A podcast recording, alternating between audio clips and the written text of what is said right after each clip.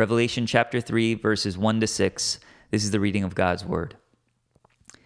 To the angel of the church in Sardis, write These are the words of him who holds the seven spirits of God and the seven stars. I know your deeds. You have a reputation of being alive, but you are dead. Wake up, strengthen what remains and is about to die, for I have found your deeds unfinished in the sight of my God. Remember, therefore, what you have received and heard. Hold it fast and repent. But if you do not wake up, I will come like a thief, and you will not know at what time I will come to you. Yet you have a few people in Sardis who have not soiled their clothes. They will walk with me, dressed in white, for they are worthy. The one who is victorious will, like them, be dressed in white. I will never blot out the name of that person from the book of life but will acknowledge that name before my Father and his angels. Whoever has ears, let them hear what the Spirit says to the churches. Amen. Uh, well, as you know, we are in a series uh, uh, in the seven churches in Revelation, and we're looking at um, all of Jesus' letters to the seven churches in Asia Minor. And uh, man, this is a pretty sad letter. Okay, maybe uh, the saddest we've seen so far. I mean, just listen to that opening line again. Jesus says, I know you have a reputation of being alive, but you are dead. Right? Imagine being a part of a church that everyone thinks is amazing, a church that all the other churches are trying to be like, and the first thing out of Jesus' mouth is, You are dead. You think you're doing so well, but you have no idea how far you are from my heart. In fact, the only good thing Jesus has to say about this church in Sardis is that there are a few among them who aren't spiritually dead. Okay, that's a pretty uh, low bar when you think about what he said to the other churches we've looked at so far. And twice in this letter, he uses the phrase, wake up. Wake up right? Implying that this church is asleep. Listen to what he says in verse 2. He says, Wake up, strengthen what remains and is about to die, for I have found your deeds unfinished in the sight of my God. Translation, wake up because there's still work to be done. Wake up because your life is not through just yet. Wake up your story is not finished. There's more God needs to do in you and through you. Why are you still sleeping? right? And in some ways, uh, this church in Sardis is the exact opposite of the church in Smyrna. Remember, uh, if you remember, Smyrna was a church marked by suffering and death. And yet, Jesus looks at this church and he says, This church is alive and exactly where it needs to be. And then you have this church in Sardis that looks like it's alive and vibrant, but Jesus says, This church is dead. This church has lost its purpose. This church has lost its reason for existing. You know, when I think about the church here in America, I think about the church in Sardis, right? We live in the land of stadium sized mega churches. You know, some of these churches could give Disneyland a run for their money, right? I visited a, church, a church once that had a merry go round in their church lobby, okay? And then when you got there, uh, you could pick the style of worship you wanted for that week. Okay, so there were separate tents for different genres of worship. So you had a black gospel tent, you had a 90s rock tent, uh, you had a traditional tent, right? And they had groups for everything. They had a mom under 40, moms under 40 group, a moms over 40 group, a hiking group, a yoga group, right? Uh, I mean, I'm sure some of you guys are like, give me the name of that church because I, you know, I want to go there. Um, but you see, like and I'm, I'm not saying that there's something wrong with that church in particular, but what I'm saying is that we live in a country where churches are measured more by their size, by their programs, and their ability to wow you than they are by their conviction to the gospel. Right? And you, and you know what's really interesting? For all its hype, the American church is not the fastest growing church in the world right now. In fact, it's rapidly declining. Every study is showing that Americans are leaving the church at an alarming rate. Like, how is it possible that in a country where there are churches on every corner, where you have unlimited access to podcasts and books and Christian resources and sermons, how is it possible that in a church, in a country like that, the church is rapidly declining? And ironically, you know what's interesting? You know where the church is growing? In places you would never expect. In places like Iran, where you'd be lucky to find one Bible to share with your entire family, where churches don't have beautiful buildings, they don't have multi million dollar budgets, where they're worshiping in small groups underground in constant fear for their life. And from the outside looking in, you would think that these are the churches that Jesus would be most worried about. And yet, if this letter reveals anything, it's, it's quite the contrary, right? It's often the churches that look great on the outside that are actually spiritually withering on the inside. And what Jesus says to this church is pretty telling. He says in verse 3 Remember, therefore, what you have received and heard, hold it fast and repent. But if you do not wake up, I will come like a thief, and you will not know at what time I will come to you. Now, you kind of have to understand the history of the city of Sardis to understand that line I will come like a thief. Okay, so Sardis was once a very powerful city. It used to be the capital of the ancient Lydian kingdom, and the city was built on the top of this mountain. And, and basically, everyone said that this city, because of where it was built, was impenetrable. Like, you know, it, it was just a military, it was militarily um, impossible to conquer. Well, believe it or not, twice in Sardis's history, this city was invaded by sneak attack. Okay, so this supposedly unconquerable fortress was brought down twice. And what Jesus is saying to this church is if you don't wake up, you risk suffering the same fate as the city you live in, a city that looked good on the outside but was prone to attack. Um, years ago, uh, author Vance Havner he wrote about the five steps toward the death of a movement of God. And, and honestly, this paradigm could be applied to almost any human institution. Um, so if you're a CEO uh, of a company or you know you've ever uh, led an organization, this paradigm could could actually explain the five steps toward the death of that organization. And this is what Vance Havner says. He says the five steps are man, movement, machine, monument, and then mausoleum. Okay, let me explain those. He says every movement starts with a man or woman responding to his or her God given calling, right? It always starts with someone desiring to do something great, to bring meaning into the world in some way, shape, or form, right? This is how all great movements in history have begun. If you think about the successful companies out there, think about the Apples, the Googles, the Facebooks, right? All started with a person or a few people attempting to bring something unique into the world, and all of these companies birthed movements, right? Well, what Vance Havner says is that these movements as they begin to grow, inevitably become machines. Because often with growth, you need to organize, you need to formalize. And what ends up happening is that as these companies and organizations begin to grow, is that you start to lose that initial passion.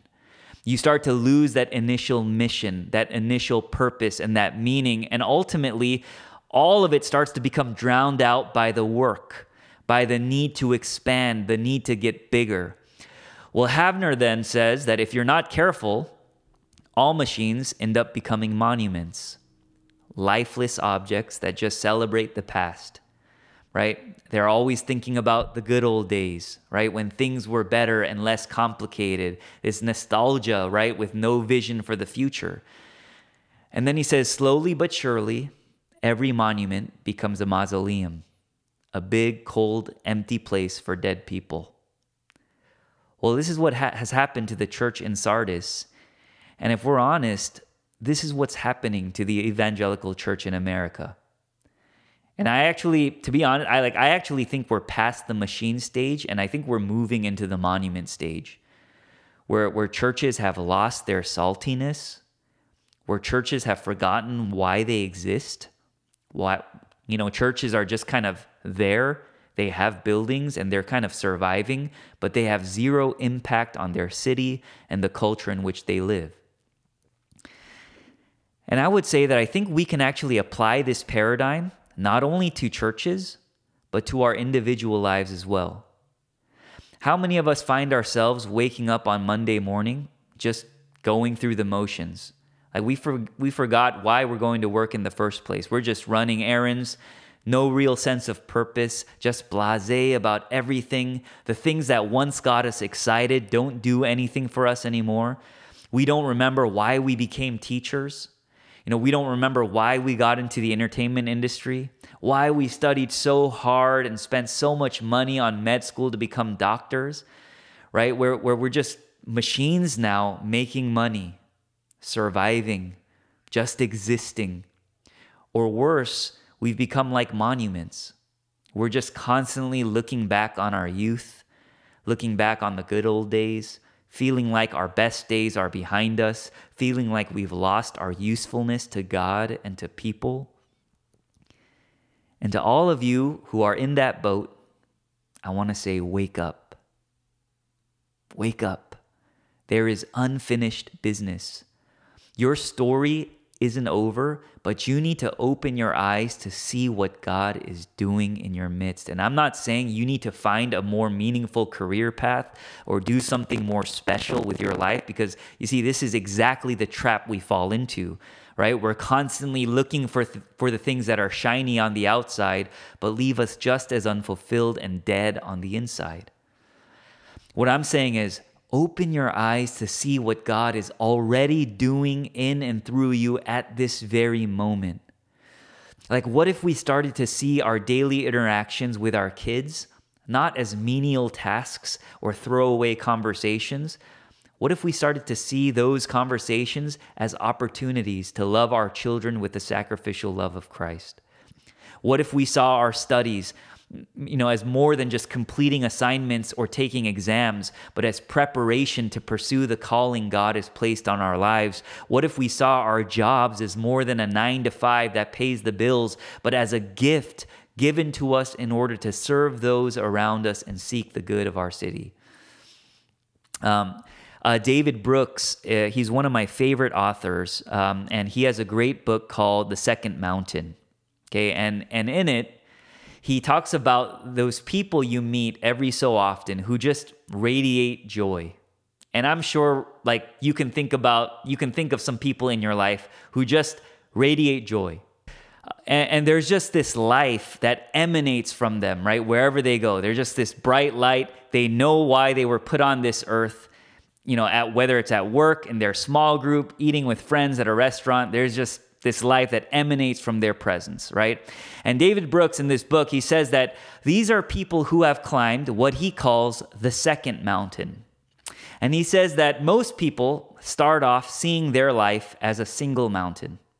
The goals of this first mountain are the ones that our culture endorses become successful, make your mark, seek personal fulfillment. And for those who have climbed this mountain, it looks great to a watching world, right? But he says that something always happens when you get to the top of that mountain.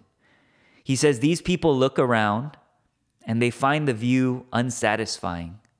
And they essentially realize that this whole time they thought they were living, they were really just zombies following a certain societal blueprint that essentially kind of programs them to live for themselves.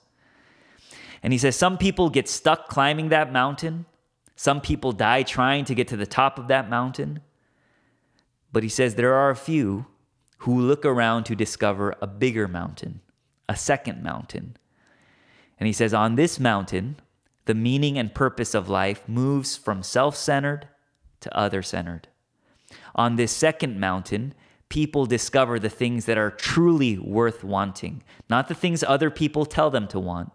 On this mountain, they find ultimate fulfillment and joy. They're like the few people left in Sardis who Jesus says have not soiled their clothes.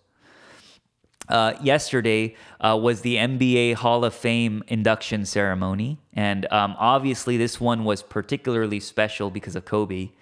And um, I watched all the speeches last night. And um, when you watch these Hall of Fame ceremonies, uh, you see a common thread like yes you talk about a player's individual accomplishments and, what they did on the court uh, but you realize that what makes these players all-time greats is when their impact begins to transcend their own achievements and inspire those around them right it's what made kobe great and, and yesterday, uh, I was watching Tim Duncan's speech. And Tim Duncan, uh, if you don't know, uh, was a power forward who played for the San Antonio Spurs uh, under arguably one of the greatest coaches, if not the greatest coach of all time, and Gregg Popovich. Okay. And during his speech, uh, Tim Duncan addresses Coach Pop. And I thought it was really interesting because the two of them together won five NBA championships, okay, which is like an unthinkable feat for most.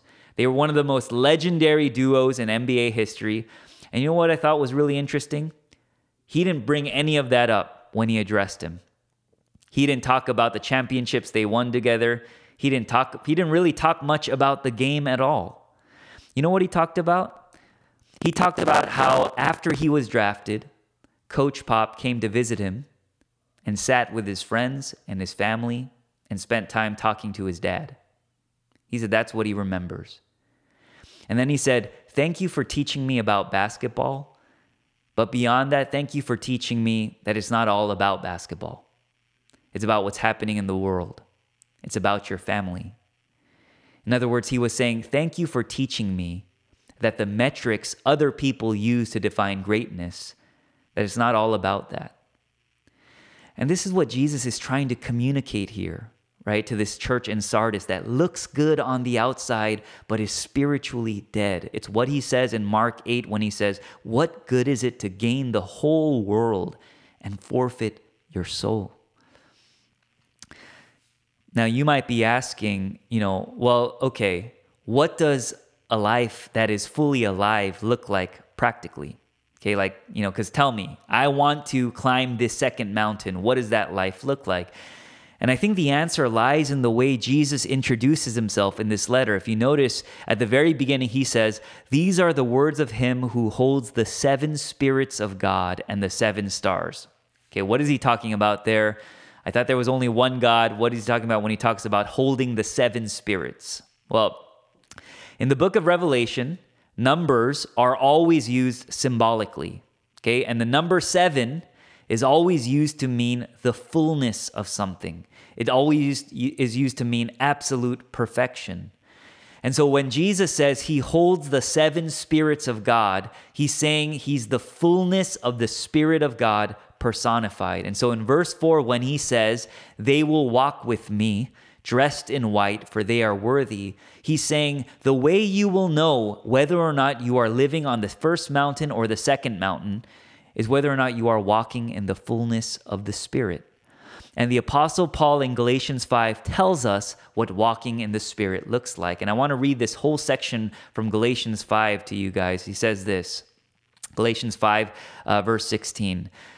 So I say, let the Holy Spirit guide your lives. Then you won't be doing what your sinful nature craves. The sinful nature wants to do evil, which is just the opposite of what the Spirit wants. And the Spirit gives us desires that are the opposite of what the sinful nature desires. These two forces are constantly fighting each other, so you are not free to carry out your good intentions. But when you are directed by the Spirit, you are not under obligation to the law of Moses.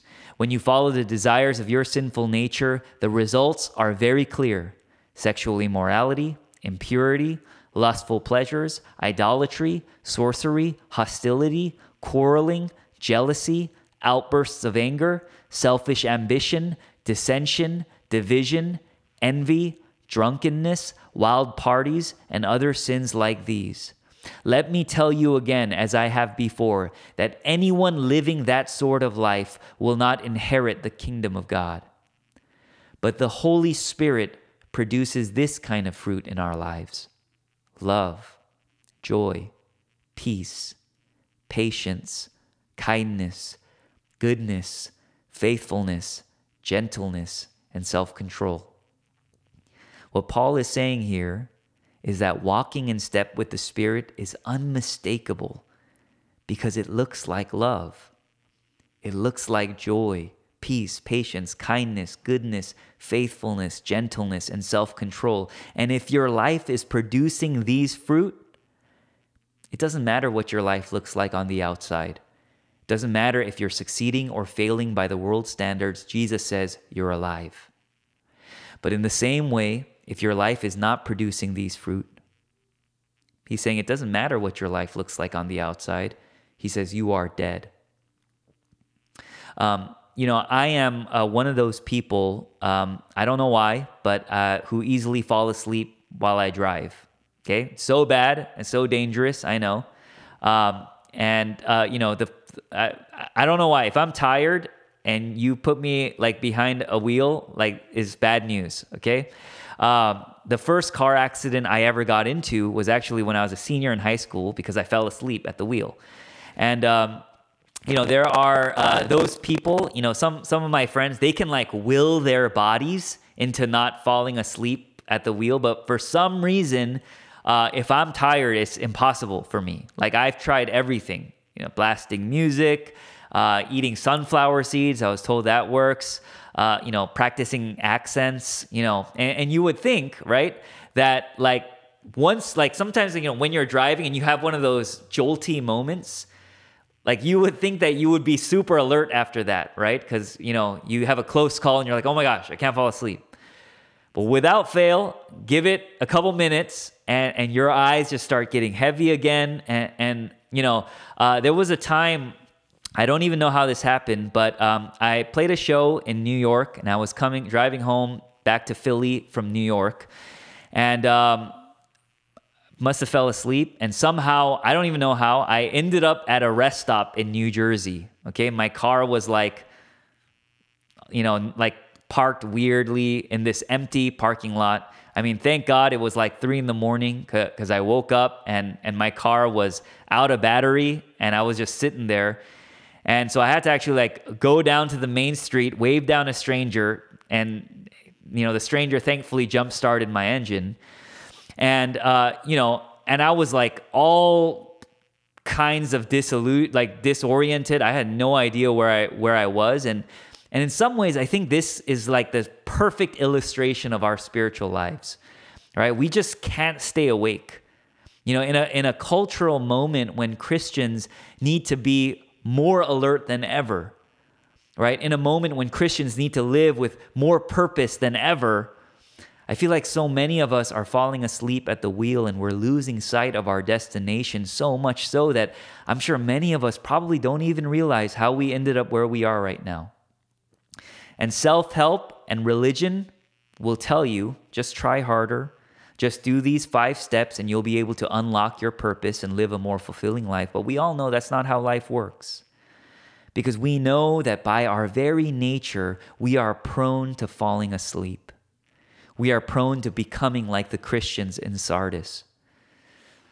And it reminds me of the story in the Garden of Gethsemane when Jesus, on the night before he has to go to the cross, he asks his closest friends to stay up and pray for him. In his darkest moment, Jesus has one request that his best friends stay awake for him. They had one job and they couldn't do it. These guys, who spent every waking moment with Jesus for three years, watching him heal the sick, perform miracles, cast out demons, even they couldn't do it. And if even the most faithful among us can't stay awake, what hope do you and I have? Right? But, friends, this is why Jesus came. He came to give purpose to people who had forgotten what their purpose was. Luke 19:10 says for the son of man came to seek and to save the lost. And the way he did it was by dying on a cross. I want you to think about that. Jesus was put on this earth to die so that you and I, who were dead in our sins, would be made alive in him. That's why Ephesians 5 says, Wake up, O sleeper, and rise from the dead, and Christ will shine on you. In other words, the power to wake up and to walk in the Spirit doesn't come from us. That power can only be found in Christ. And it's because of his finished work on the cross, not because of our faithfulness, but because of his faithfulness, that he's able to say here in this letter, I will never blot out your name from the book of life. Friends, I want you to know this morning if there's anything you can leave with today, it's that God isn't finished writing your story. There's so much He has for you if you would just wake up and open your eyes to see it. And so this morning, may we all take hold of this grace offered to us in Christ. It's the only thing that's going to fuel us to live a second mountain kind of life, a life submitted to His will for His kingdom and His glory. Let's pray.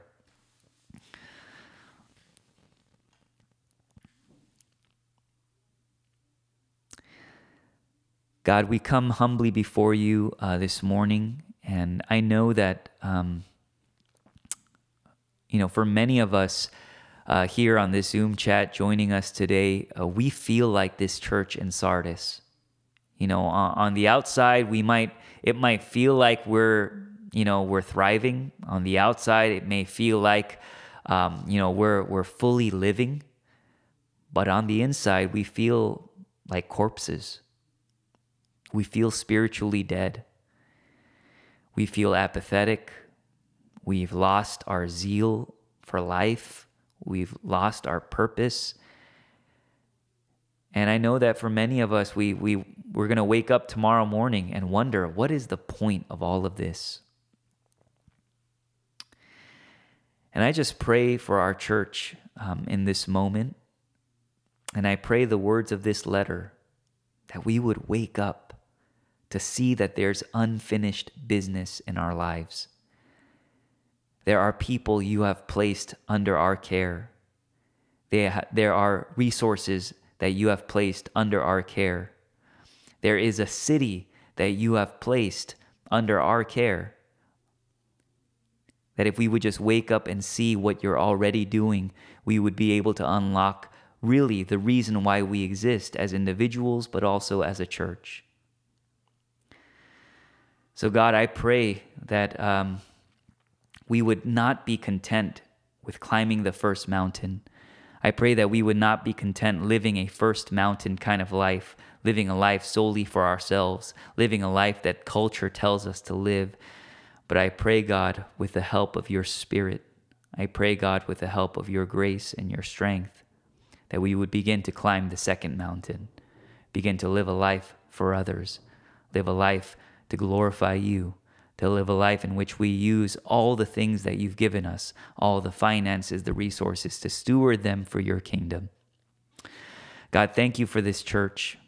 Thank you that we have this community to lean upon in these crazy times.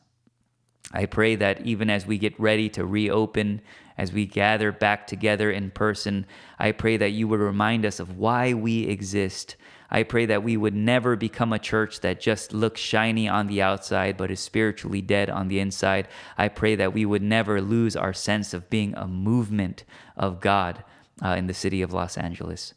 Thank you for this morning. Thank you for this word. And we pray all this in Jesus' name. Amen.